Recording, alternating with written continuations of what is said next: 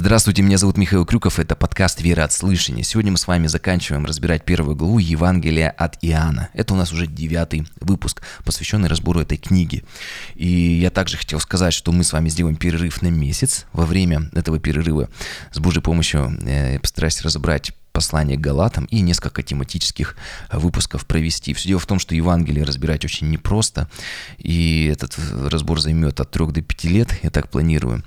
Поэтому, чтобы тоже так немножко переключаться, э, мне отдыхать, я буду э, переключаться. А вы знаете, как говорится, самый лучший отдых – это смена деятельности, поэтому буду с Евангелия переключаться на послание и на тематические выпуски. Сегодня мы с вами читаем 46, 46 э, стиха. Напомню, что перед этим, что было, Филипп, э, находит Нафанаила, он ему сказал, мы нашли того, которым писали Моисей в законе и пророки. Но Нафанаил сказал ему в ответ, из Назарета может ли быть э, что-то доброе? Филипп говорит ему, пойди и посмотри. Он ему говорит, пойди и посмотри. А, интересно, что если внимательно мы читаем свою Библию, то помню, что Иисус Христос, Христос Мессия не был из Назарета. Почему же пророки называют его Назареем? Ведь Иисус был из Вифлеема. А, но Назареем его называют, потому что там было место его воспитания, и там, где Иисус Христос и жил. И когда здесь говорят, из Назарета может ли быть что-то доброе, то он говорит, что то Христос не может быть оттуда. У него сразу сомнение появляется. Он знает Писание. Э, и он решает проверить. Если Филипп так уверен и говорит, что это стопроцентно Христос, он, может быть, говорит, «Э, Филипп ошибся. Или я как-то, может быть, Писание не так понял. Он решил пойти убедиться, потому что в Библии написано все испытывайте, и уже проверенного, испытанного, испытанное золото, очищено от примесей. Вот всего хорошего уже этого держитесь. И когда ему говорят, иди и посмотри, интересный, да, еще момент. Филипп говорит, иди и посмотри. Он уже э, использует слова Христа, уже процесс ученичества запущен. И помните, Иисус говорит, что э, ученик, он со временем вот эти вот качества учителя перенимает. И мы с вами преображаемся в образ Иисуса Христа. И э, он уже говорит, в принципе, слова Христа. Иди и посмотри. А, как, ну, помните, до этого мы говорили, они спрашивают, Рави, где ты живешь? Он говорит, пойдите и увидите. Вот. Почему такое вот плохое отношение к э, Галилее? Они говорят, разве может быть э, что-то доброе из Назарета? Потому что, ну, это вот как раз одна область. Вообще Галилея, она в то время среди э, иудеев имела дурную славу. Поэтому говорили Галилея языческая. Там и греки жили, и евреи. И многие евреи ассимилировались э, с греками. А мы с вами помним, что когда с языческой земли возвращались э, правоверные иудеи, они даже прах с обуви свои страхивали, что говорили от грехов очиститься. То есть с язычниками как-то они понимали, что даже соприкосновение с языческой культурой, с языческим верованием, оно может на них как-то влиять. Им нужно вновь очищаться. И помните, миква в синагоге, вот эти вот бассейны, которые были, они очищались, вот эти ритуальные омовения – и э, в Галилее происходила такая ассимиляция их с другими язычниками, потому что они рядом живут, и, конечно, происходит некоторое смешение. Вообще, это ассимиляция, дословно, это означает процесс, в результате которого одна этническая группа лишается своих отличительных черт и заменяет чер- чертами другого общества. То есть смешение народов происходит. Одни какие-то традиции уходят на смену, они перенимают что-то другое. И как один из примеров был, что в э, той греческой э, культуре э, было, помните, много разных стадионов, и где разные соревнования проводились, бега. И, например, в бег проводился нагишом.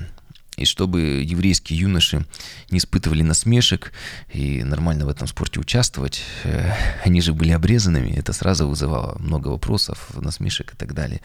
Некоторые даже из них, как пример вот этой ассимиляции, э, делали обратную операцию, то есть в детстве их обрезали, они потом как бы пытались через некоторые такие хирургические медицинские действия скрыть это свое обрезание. То есть вот мы видим что они даже э, для многих э, иудеев, которые жили в Галилее, они даже хотели вот эти видимые, видимые ассоциации со своей верой полностью удалить.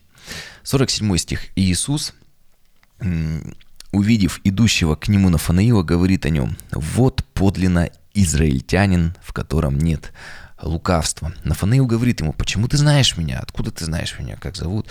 Иисус сказал ему в ответ, прежде нежели позвал тебя Филипп, когда ты был под смоковницей, я видел тебя. Нафанаил отвечал ему, Рави, ты сын Божий, ты царь Израилев. То есть он ему какие-то сокровенные вещи говорит, и он говорит, так, ты Господь.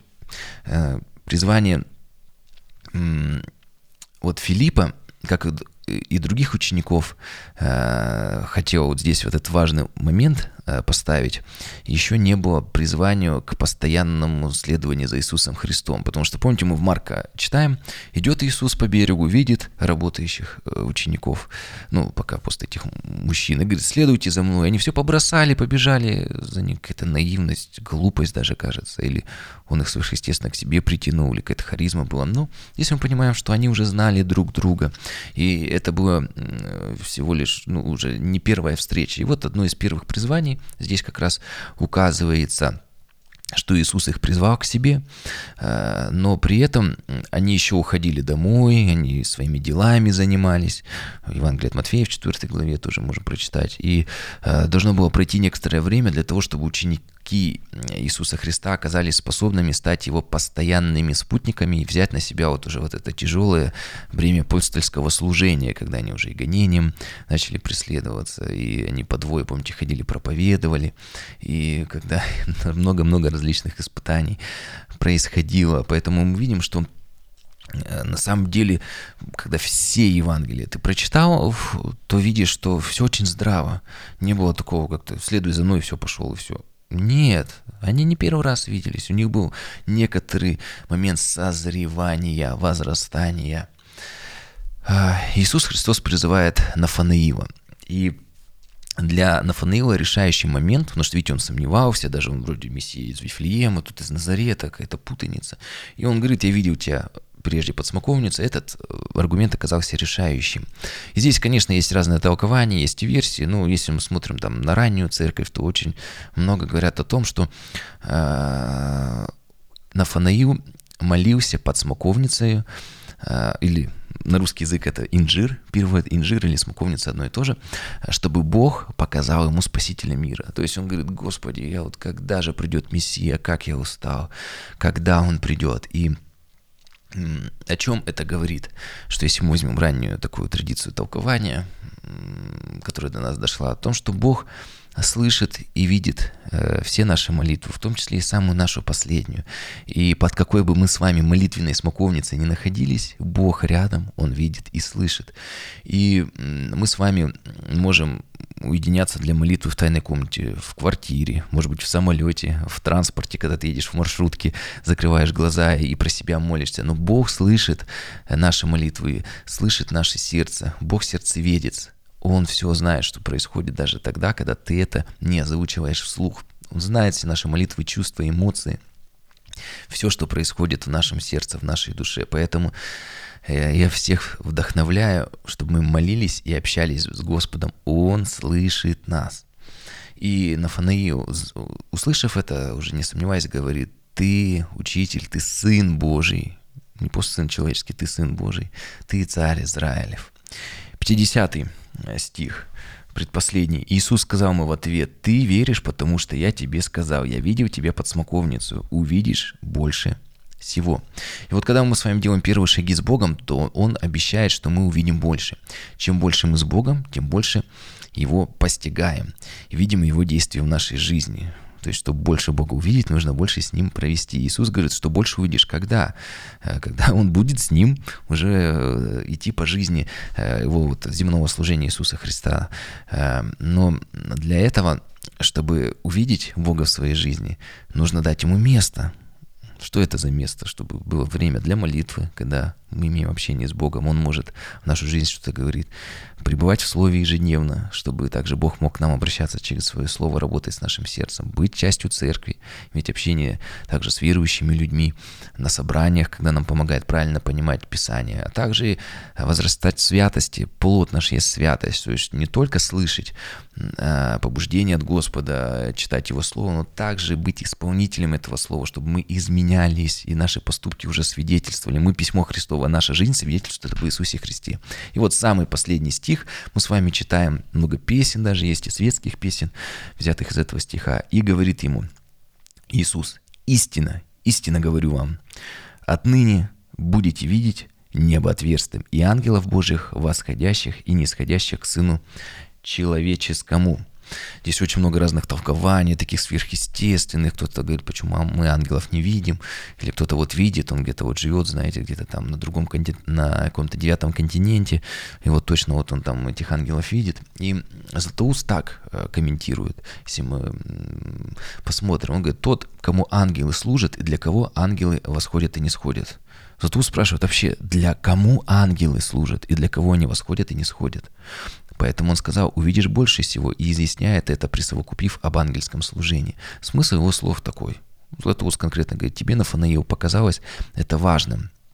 Ну, то есть, что Христос видел его под смоковницу еще прежде, чем пришел к нему Филипп. И за это ты э, признал меня из, царем Израиля, из-за того, что я даже видел то, что никто из людей не видел. Соответственно, он есть Бог, потому что Бог вездесущий и всезнающий. Никто не видел, а Бог видел. Соответственно, Иисус есть Господь. Что, за, что же скажешь, когда увидишь ангелов, восходящих и нисходящих для меня? Иисус говорит, для меня, для Мессии.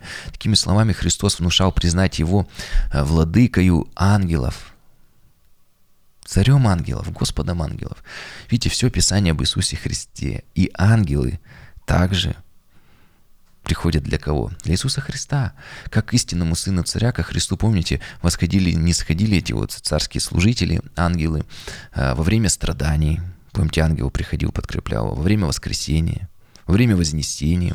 Прежде того, они приходили и служили ему, когда э, еще благовествовали его рождении. Помните, когда восклицали «Слава Вышних и на земле мир», когда они являлись там пастухам, помните? Когда приходили к Марии и Иосифу эти ангелы. Какая была цель их? Они служили Христу. И даже все пророки в Ветхом Завете, они указывали на Иисуса Христа. Вот даже есть больше 300 пророчеств в Ветхом Завете. Сколько образов есть, все указывает на Иисуса Христа. То есть мы видим, он говорит, что вы увидите, что я Мессия, потому что мне приходят эти ангелы служить. И даже, помните, он говорит, что даже легионы ангелов есть, которые могут прямо сейчас вмешаться и спасти Иисуса Христа э, с этого креста. Но так должно было произойти, потому что об этом также была евангельская весть. Еще некоторые мысли на эту тему, те толкования, которые дополняют предыдущие, еще есть, что мы видим из дальнейшего повествования Иоанна, вообще Евангелия, что ученики Иисуса Христа, э, не было такого, что после этого они все начали видеть ангелов, общаться с ними, обедать, там, кушать, ходить и так далее. То есть он сказал, будете видеть ангелов, а где мы видим в Библии, что они прям постоянно начали видеть, общаться, таких примеров с вами не видим. Очевидно, что э, это восхождение, нисхождение ангелов – это лестница в небеса. Нам нужно понимать в переносном смысле. А само э, видение ангелов учениками, по всей видимости, происходит в духе. То есть Иисус Христос говорит, что теперь Он будет центром вот этого вот свободного общения. Он, помните, посредник между Богом и человеком, говорит Священное Писание. Э, и во Христе мы едины с Богом. Э, вот это вот как раз вот общение между Богом и человеком. Он посредник, написано, один, единственный. И в Иисусе Христе место встречи и примирения между небом и землей получается. Э, и как раз-таки восстановление, примирение у Бога с человеком э, происходит э, как раз вот эта вот связь, осуществляется теперь связь, как происходит, э, через вот этих вот э, духов, служебные духи, которые вот, на, названы ангелами. Помните, мы с вами говорили, что голубь, Дух Божий, как он вернулся на землю? 500 лет пророки молчали, Духа Божьего не было на земле. И вот примирение, голубь, как в Ветхом Завете после потопа. Бог говорит, я примиряюсь с вами, мое примирение в Иисусе Христе. И теперь ангелы, они служат Иисусу Христу, и Соответственно, они названы суть служебные духи, служат также и нам. Через Иисуса Христа мы восстанавливаем отношения э, Бога отношения наши с Богом, отношения Бога и человека восстанавливаются. И духи служебные, ангелы, они также приходят, чтобы послужить нам. А это понимание дает нам дерзновение для молитвы, что Бог посылает нам этих служебных духов, но помните, в деяниях мы этот, э, видели примеры, но это уже совершенно другая тема, которая в нашей культуре выражается вот веру в ангелов-хранителей. Вот. Но что мы видим, что вообще в Евангелии написано «просите и дано будет». Почему мы с вами часто не имеем? Почему наши желания, наши какие-то даже слезы, о чем мы плачем, часто а, мы не получаем? Потому что написано «не имеем», не получаем, потому что не просим. Только подумайте, сколько благословений мы часто закапываем как талант, драгоценность в землю. Поэтому мы с вами имеем дерзновение молиться, ведь Бог слышит нас, и Он также может э, посылать нам служебных духов для помощи нам. Бог может действовать по-разному, и это удивительная э, часть. Помните, как один э, ветхозаветний герой, когда он думает, все, катастрофа, мы погибнем, что происходит? И потом Бог ему открывает глаза, и он видит, что вокруг целое воинство ангелов, которые получились вокруг него. И мы даже не представляем, но кажется, мы молимся, мы одни, Бог покинул нас. Но если бы мы, опять же, имели духовные глаза и духовные уши, мы бы видели, что ангелы рядом с нами, Бог, который посылает, чтобы они служили нам. Наши молитвы, мы не видим их плода часто, но на небесах увидим, как много совершается по нашим молитвам. Не всегда мы это можем заметить. Даже мы молимся за человека, кажется, ничего не происходит, но мы не видим его сердца, как человек меняется, как Господь начинает работать по нашим молитвам сердцем человека. я помню, когда разбирал Евангелие от Марка, приводил этот пример, когда, помните, э, расслабленного несли его друзья, это как такой образ. Потому что когда мы молимся за какого-то человека, даже если он немощен в вере, Бог также может прийти его коснуться. Вот поэтому пусть это будет дерзновением пребывать в Слове, пребывать э, в молитве. И на этой позитивной ноте мы заканчиваем с вами первую главу, делаем перерыв на месяц и начинаем разбирать послание Галатам. Э, благословение вам, пребывайте в Слове, молитесь Господа.